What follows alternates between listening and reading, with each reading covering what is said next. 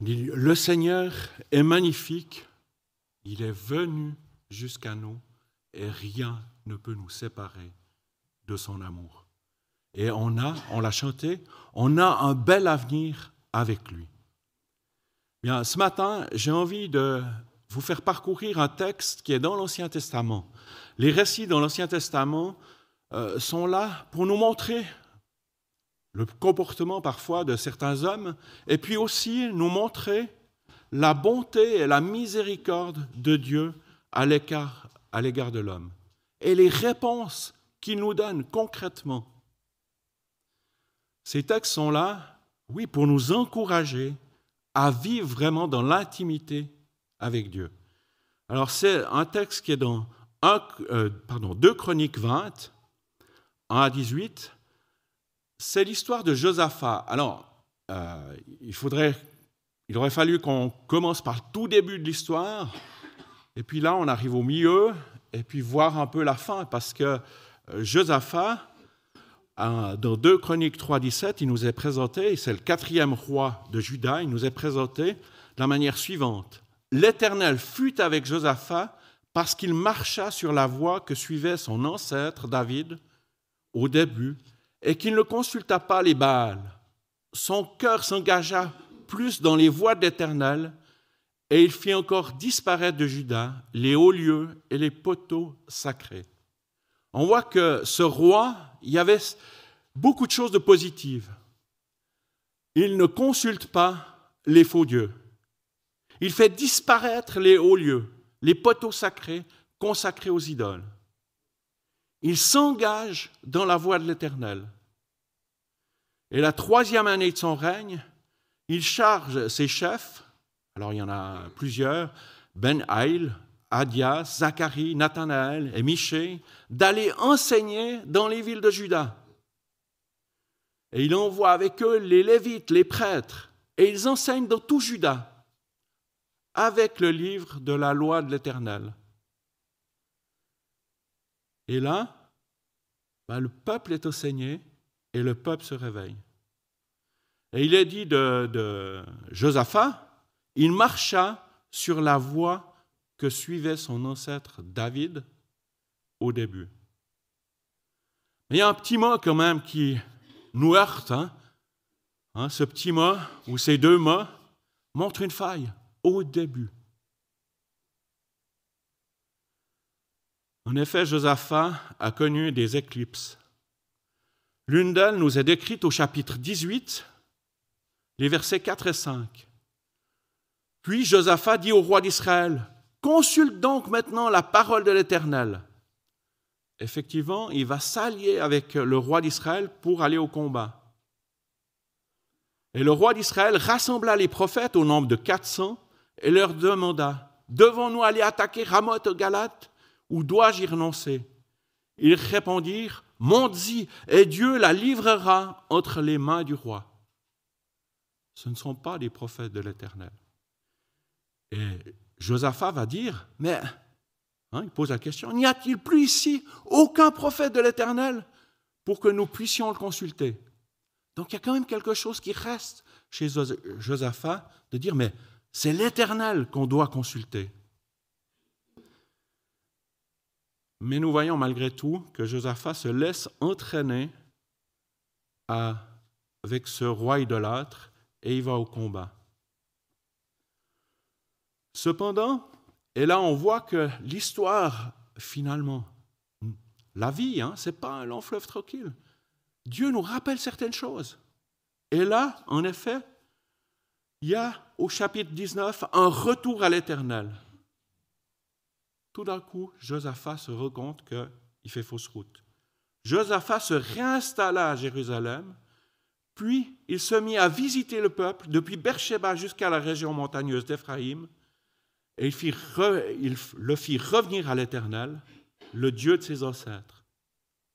Et il affirme, maintenant que la crainte de l'Éternel soit sur vous, veillez sur vos actes, car il y a chez l'Éternel notre Dieu ni injustice, ni favoritisme, ni acceptation de peu de vin. C'est un vrai retour de la part du roi et le peuple est à nouveau instruits à honorer l'Éternel. Mais attention, et là on arrive au chapitre 20. Ce retour à l'Éternel va entraîner une opposition. L'adversité est là au rendez-vous. Et on lit euh, ce chapitre 20, les versets 1 à 18 maintenant. Après cela, après ce retour à l'Éternel, après cela, les Moabites et les Ammonites, accompagnés des Maonites, marchèrent contre Josaphat pour lui faire la guerre. On vint annoncer à Josaphat, une foule nombreuse s'avance contre toi, depuis l'autre côté de la mer, depuis la Syrie, et ils sont déjà à Asat Tamar, c'est-à-dire Engedi. Josaphat eut peur et décida de chercher l'Éternel. Il proclama un jeûne pour tout Juda. Les Judéens se rassemblèrent pour supplier l'Éternel. C'est même de toutes les villes de Juda que l'on vint pour chercher l'Éternel.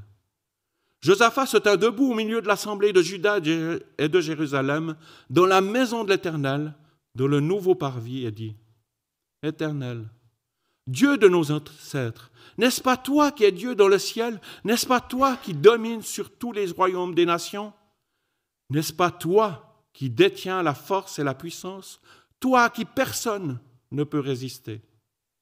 N'est-ce pas toi, notre Dieu, qui a dépossédé les habitants de ce pays devant ton peuple, devant Israël, et qui l'a donné pour toujours à la descendance d'Abraham, ton ami Ils l'ont habité et ils t'y ont construit un sanctuaire en l'honneur de ton nom en disant, Si un malheur nous atteint, que ce soit l'épée, le jugement, la peste ou la famine, nous nous présenterons devant ce temple et devant toi, car ton nom réside dans cette maison. Nous crierons à toi du fond de notre détresse, et tu nous écouteras et nous sauveras. Voici maintenant les Ammonites et les Moabites, ainsi que les habitants de la région montagneuse de Séhir. Tu n'as pas permis aux Israélites de pénétrer sur leur territoire quand ils venaient d'Égypte. Et en effet, ils ont fait un détour et ne les ont pas détruits. Les voici qui nous récompensent en venant nous chasser de ton héritage. Celui que tu nous as donné, notre Dieu, ne vas-tu pas les juger? En effet, nous sommes sans force devant cette foule nombreuse qui vient nous attaquer. Et nous ne savons que faire. Mais nos yeux sont sur toi. Tous les Judéens se tenaient debout devant l'Éternel, y compris leurs jeunes enfants, leurs femmes et leurs fils. Alors l'Esprit de l'Éternel reposa au milieu de l'assemblée sur Jachasiel, fils de Zacharie, descendant de Benaïa, Yéel et Matania. C'était un Lévite, un descendant d'Azaph. Jacaziel dit Soyez attentifs, vous tous Judéens et habitants de Jérusalem, et toi, roi Josaphat. Voici ce que vous dit l'Éternel. N'ayez pas peur et ne vous laissez pas effrayer devant cette foule nombreuse, car ce ne sera pas vous qui combattrez, ce sera Dieu. Demain, descendez contre eux. Ils vont monter par la colline de Tsit et vous les rencontrerez à l'extrémité de la vallée, en face du désert de Jérual. Vous n'aurez pas amené ce combat. Prenez position, tenez-vous là, et vous verrez la délivrance que l'Éternel vous accordera. Judas, Jérusalem, n'ayez pas peur, ne vous laissez pas effrayer.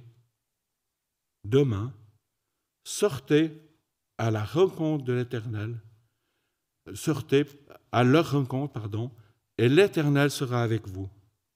Josaphat inclina le visage contre terre, et tous les Judéens et les habitants de Jérusalem tombèrent devant l'Éternel pour l'adorer. On voit, on voit ce, ce combat la peur de Josaphat, une, armée nombreuse l'attaque. Alors on va voir au fait ces différentes phases. La réaction et l'attitude de Josaphat, la réponse de Dieu. l'attitude de Josaphat et du peuple face à la réponse de Dieu. Et puis ces récits de l'Ancien Testament, quelle implication a ce récit pour moi aujourd'hui? Alors la réaction de Josaphat, ben, face à cette, foule nombreuse, face à cette peur, ben, c'est légitime parfois d'avoir peur. Mais comment est-ce qu'on réagit? Lui, réagit bien, il recherche l'Éternel. Et puis, il proclame un jeûne. Un jeûne, c'est choisir de s'abstenir de nourriture et passer du temps dans la prière, dans l'intimité avec Dieu. C'est une manifestation d'un vrai désir d'être dans cette intimité avec Dieu. Alors, ça peut être se passer de nourriture, mais ça pourrait être se passer d'autres choses. Peut-être d'Internet pendant un temps, hein, si on actualise un peu, ou d'autres choses. Prendre du temps devant l'Éternel, devant sa face. Et puis, il y a la réaction du peuple aussi. Qu'est-ce qu'ils font? Supplier l'Éternel et chercher l'Éternel. Les Judéens se rassemblèrent pour, pour supplier l'Éternel. C'est même de toutes les villes de Juda que l'on vint pour chercher l'Éternel. Et on voit que là, c'est une authentique prise de conscience, pas seulement du roi Josaphat, mais de l'ensemble du peuple. Et c'est là qu'il nous faut quand même le dire, l'engagement d'un seul peut avoir des conséquences beaucoup plus importantes que l'on croit. Et même l'engagement d'une personne qui peut être insignifiante, là c'est un roi, mais il y a des personnes parfois qui sont insignifiantes, entre guillemets, aux, yeux humains, mais qui sont de grandes et belles personnes selon Dieu. Leur engagement peut avoir des conséquences. Alors la réaction du peuple est de Josaphat. Maintenant, l'attitude de Josaphat. Il se tient debout, il se positionne. Et d'autres, au cours des âges, se sont tenus debout.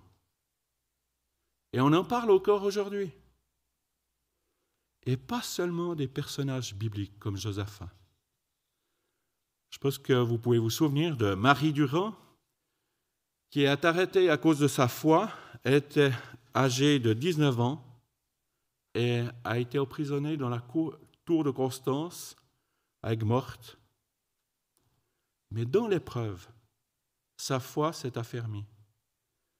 Et elle a écrit l'inscription Résister sur la, sur la margelle du puits de la prison.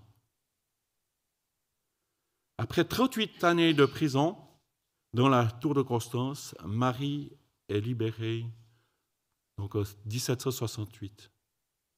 Donc ça fait bien, là bien longtemps. Et pourtant, on en parle parfois encore. Et il y a un théologien, Ruben Sayance, qui est bien connu, qui a fait un poème et je vais vous le lire. Ce poème en souvenir de Marie Durand, qui s'est positionnée, qui s'est tenue debout. Elle avait 19 ans, 38 ans. Mais elle a un bel avenir. Parce que notre avenir en tant que croyant, il n'est pas dans la terre, il est au ciel. Résistez. Résistez non, ce n'est pas ta lourde grille, ni ton mur noir, sombre tour, funeste Bastille que j'aime avoir. Mais ces traits qui par une femme furent sculptés, ce mot qui recouvre un long drame, résister. À genoux, sous ces voûtes grises, j'ai retrouvé ces quelques lettres indécises sur le pavé. Et j'ai pleuré, noble victime des cruautés en épelant ton cri sublime, résister. Lorsqu'elle vit la femme austère, la mort de loin, elle voulut que cette pierre fût son témoin, et pour prévenir après elle les lâchetés, elle écrivit sur la margelle Résister. Et ce temps-là, dans son Versailles, le roi riait, tandis qu'ici, sous ses murailles, la foi priait. L'un écrivait dans une fête, persécuté. L'autre écrivait en baissant la tête, résister. Et c'est toi qui fus la plus forte, vaillante foi. Depuis longtemps, la femme est morte, et mort le roi. Mais tandis que le sceptre et couronne sont emportés, dans la tour, ce vieux mort rayonne, résister. Et il y a des témoignages, on pourrait en prendre je ne sais pas combien d'hommes et de femmes qui se sont tenus debout, debout devant Dieu. Donc l'attitude de Josaphat, elle nous encourage, se tenir debout au milieu du peuple. Mais Josaphat n'a pas fait simplement de se tenir debout, il a invoqué les promesses de Dieu. Dans ce qu'on a lu, il y a une première affirmation. Dieu règne. Il est conscient que Dieu règne. Éternel, Dieu de nos ancêtres, n'est-ce pas toi qui es Dieu dans le ciel? N'est-ce pas toi qui domines sur tous les royaumes des nations? Est-ce que ce n'est pas sans nous rappeler la prière de Jésus? Que ton règne vienne sur la terre comme au ciel. Alors des fois, on ne voit, voit pas. Mais Dieu règne. Il n'y a rien qui se passe sur cette terre sans qu'il soit souverain. Il y a une deuxième affirmation dans ce discours du, roi. Dieu est tout-puissant. N'est-ce pas toi qui détiens la force et la puissance, toi à qui personne ne peut résister Et puis il y en a une troisième. Dieu donne et Dieu peut être notre ami. N'est-ce pas toi, notre Dieu, qui a dépossédé les habitants de ce pays de votre peuple, de votre Israël, et qu'il a donné pour toujours à la descendance d'Abraham, ton ami. On dit qu'on ne choisit pas ses frères, mais on choisit ses amis. Abraham a choisi Dieu et Dieu a choisi Abraham. Dieu nous a choisis. Ben, choisissons d'être dans cette intimité avec lui. Et puis il y a une quatrième affirmation, donc ça devait être un, sacré encouragement, et ça doit l'être aussi pour nous. Dieu entend et accomplit ses promesses. En fait, le discours de Josaphat rappelle la dédicace du top par Salomon et sa prière.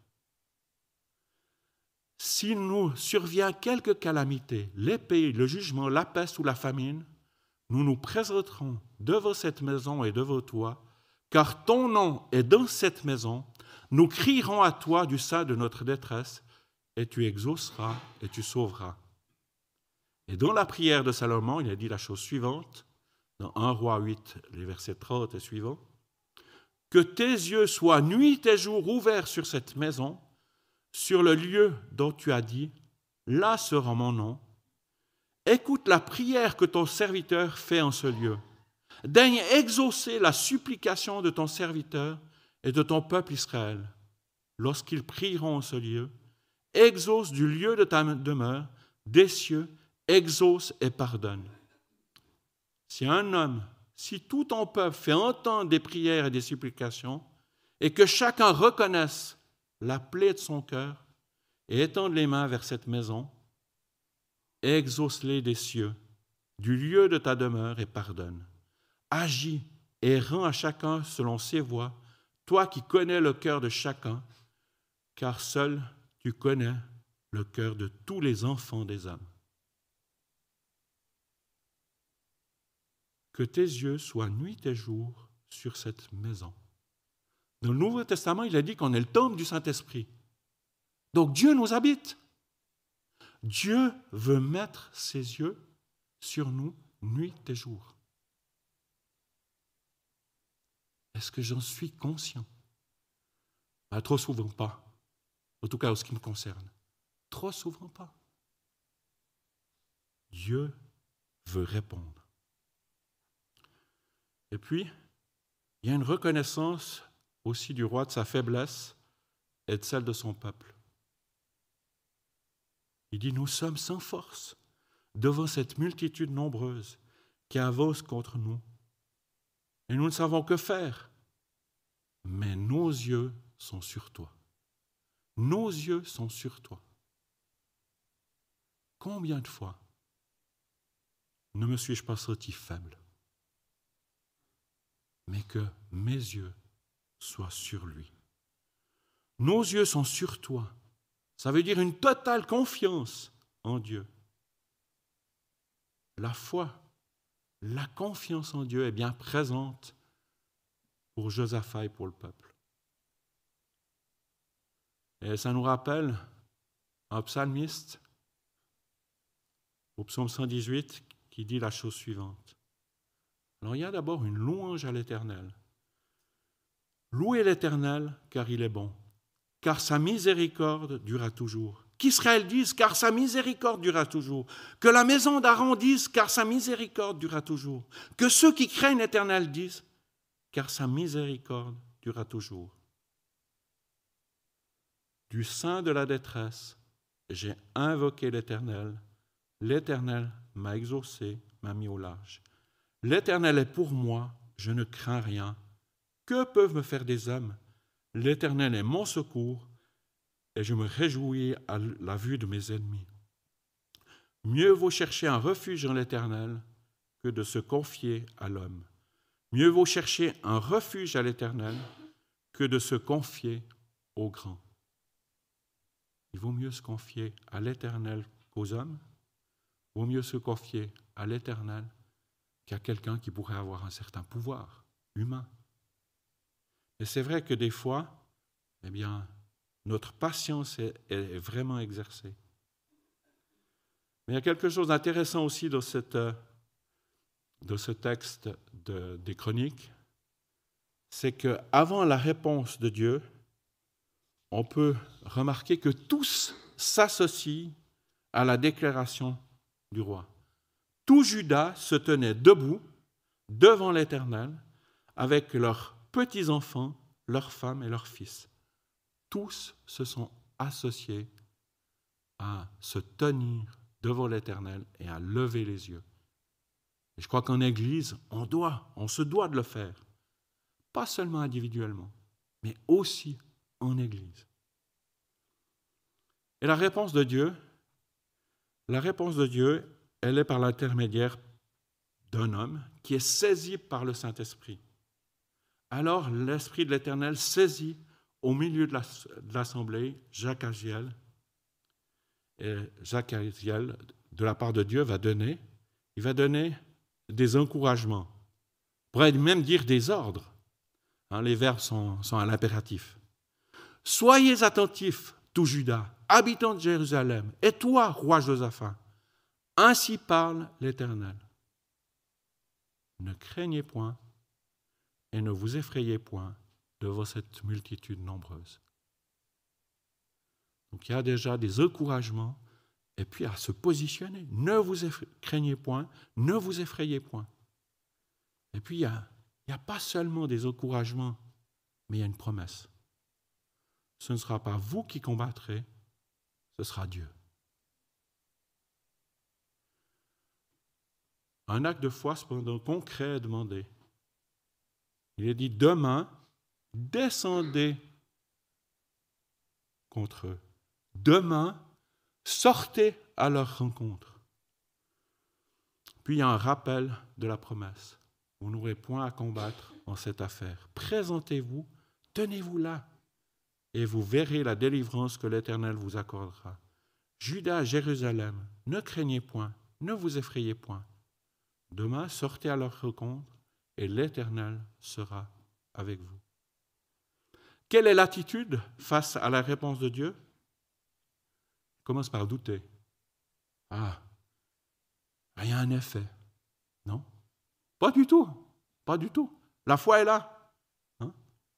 Euh, Josaphat pardon, s'inclina le visage contre terre.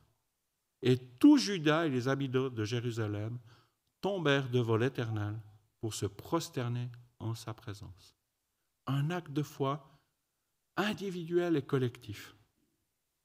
Et puis la deuxième réaction suite à cet acte de foi, C'est il loue l'Éternel.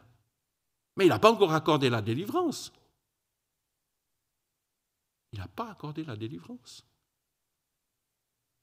Les Lévites, dont les fils de Kéhatit et dont les fils de Coréite, se levèrent pour célébrer d'une voix forte et haute l'Éternel, le Dieu d'Israël. Ils n'ont pas chuchoté. Ils avaient cette foi, cette confiance en Dieu qui se manifestait à voix haute. Et la suite, ben, le lendemain, ils prennent position. Alors, quelle implication pour moi aujourd'hui? Alors, la première, ben, on voit à travers ce, cheminement de Josaphat, ben, c'est rechercher vraiment cette présence de Dieu. Même si un compromis avec le mal pourrait sembler raisonnable, savoir prendre la bonne décision. Et je vous avais dit, Josaphat s'est mis au début, il a marché avec Dieu. Parce qu'à la fin, il y a aussi quelque chose d'un peu catastrophique. Ce n'est pas la fin du chapitre, hein, c'est la fin euh, vraiment. Euh, c'est peut-être la fin du chapitre quand même. Oui, c'est quand même la fin du chapitre, mais il y a, encore quelque chose de, de, somptueux que vous lirez chez vous, parce que je ne vais pas vous lire. C'est Beraka. Beraka, c'est bénédiction. Après, après, il y a l'intervention de Dieu et il y a une bénédiction pour tout Israël. Et tout à la fin, il y a beau avoir cette bénédiction, tout à la fin, Josaphat, bah, il y a un autre roi en, en Israël, et puis il décide de s'allier à ce roi païen qui est en Israël, parce que ce roi lui dit, ah, on devrait construire des bateaux, et puis on va se faire du fric, parce qu'il y a de l'or.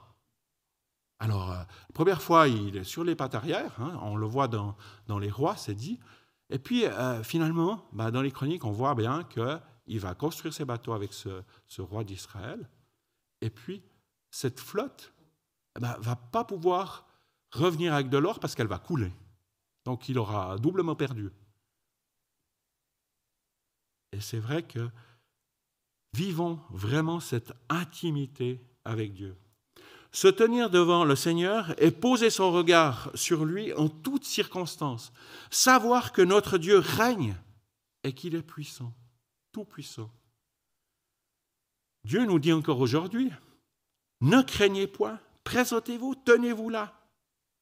Hein? Que votre cœur ne se trouble point, croyez en Dieu et croyez en moi dans Jean 14. Et puis un rappel, un rappel que j'aimerais citer, c'est un rappel du prophète Esaïe, un magnifique verset. Car ainsi dit l'Éternel, le Seigneur, le Saint d'Israël, c'est en revenant et en vous tenant en repos que vous serez sauvés. Dans la tranquillité et dans la confiance sera votre force. Et pour être dans la tranquillité et la confiance, pour que cette force puisse s'exprimer, eh bien Dieu, Jésus, nous a envoyé un consolateur, le Saint-Esprit, qui nous enseigne de toutes choses, qui nous rappelle ce qu'il a dit. Jésus a dit que votre cœur ne se trouble point, notamment. Hein. Et je, je vous donne un repos pour vos âmes. Et ce consolateur va nous conduire, nous conduira dans toute la vérité. Alors laissons-nous saisir par ce Saint-Esprit. Mais il y a encore plus que ça. Enfin, s'il peut y avoir plus que ça. Parce qu'il est dit aussi que nous avons un sacrificateur, Christ, qui intercède pour nous. Et plus encore, c'est comme un millefeuille, je rajoute chaque fois une couche, mais ce n'est pas moi. C'est dit qu'on a un avocat qui prend notre défense. Et quel est le rôle d'un avocat? C'est se tenir à côté de son client, lui trouver des circonstances atténuantes. Et parfois même, l'accusé, il va essayer de se justifier. Mais ça, ça c'est les avocats qu'on connaît. Mais Christ, qu'est-ce qu'il présente? Est-ce qu'il va essayer de justifier notre péché? Du tout. Christ est à nos côtés. Et la seule plaidoirie qu'il a, il montre ses mains, ses pieds, son côté. Et il dit, tout est accompli. Tout est accompli. La dette est entièrement payé. Il n'argumente pas. Le péché est injustifiable. Mais il dit simplement, tout est accompli. J'ai tout payé.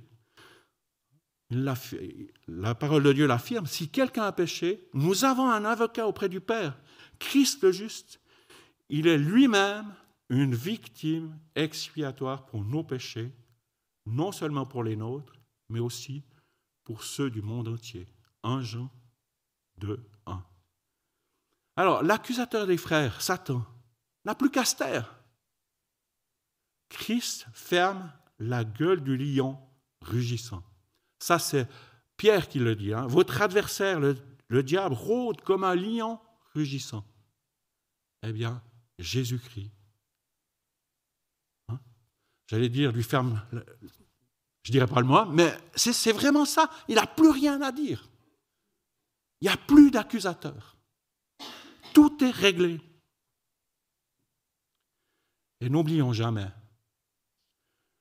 que si nous confessons nos péchés, Christ est fidèle et juste pour nous les pardonner et pour nous purifier de toute iniquité. J'aimerais terminer en vous laissant simplement cette parole. Cette parole qui est dans Romains 8. Romains 8 qui nous montre au fait comment vivre cette intimité avec Dieu et qui nous rassure. Romains 8, 34. Qui accusera les élus de Dieu? C'est Dieu qui justifie. Qui les condamnera? Christ est mort. Bien plus, il est ressuscité. Il est à la droite de Dieu et il intercède pour nous. Qui nous séparera de l'amour de Christ Sera-ce la tribulation ou l'angoisse, ou la persécution, ou la faim, ou la nudité, ou le péril, ou l'épée Non, rien ne nous séparera de l'amour de Christ. Donc louons l'Éternel pour qui il est. Demandons-lui que nous puissions faire ces actes de foi et de confiance en Dieu. Et notre Dieu est fidèle et il est fidèle jusqu'à la fin. Que ce soit l'expérience de nos vies. J'aimerais encore prier. Oui, Père céleste, merci. Merci parce que nous pouvons venir à toi. Parce que nous avons cet avocat qui dit j'ai tout payé. J'ai tout accompli. Père, merci parce que tu as envoyé ton esprit, que vraiment nous puissions les uns et les autres être saisis par ton esprit. Que vraiment, Seigneur, nous puissions être guidés par toi et que nos yeux soient fixés sur toi. Seigneur, tu vois chacune de nos circonstances, tu vois qu'elles sont différentes pour chacun. Il y en a qui ont peut-être le, cœur lourd ce matin. Il y en a qui ont peut-être des points d'interrogation. Il y en a qui vivent peut-être la, solitude, la difficulté, la moquerie. Seigneur, tu nous connais tous. Tu connais aussi nos proches, nos amis. Tu vois que nous aimerions aussi qu'ils puissent voir ta personne. Bien, Seigneur, agis en nous et agis dans l'Église, dans ton Église. Et que les uns et les autres, nous puissions nous lever pour t'adorer, pour reconnaître que tu règnes et pour faire appel à tes promesses dans notre vécu au quotidien. Dans le nom de Jésus. Amen.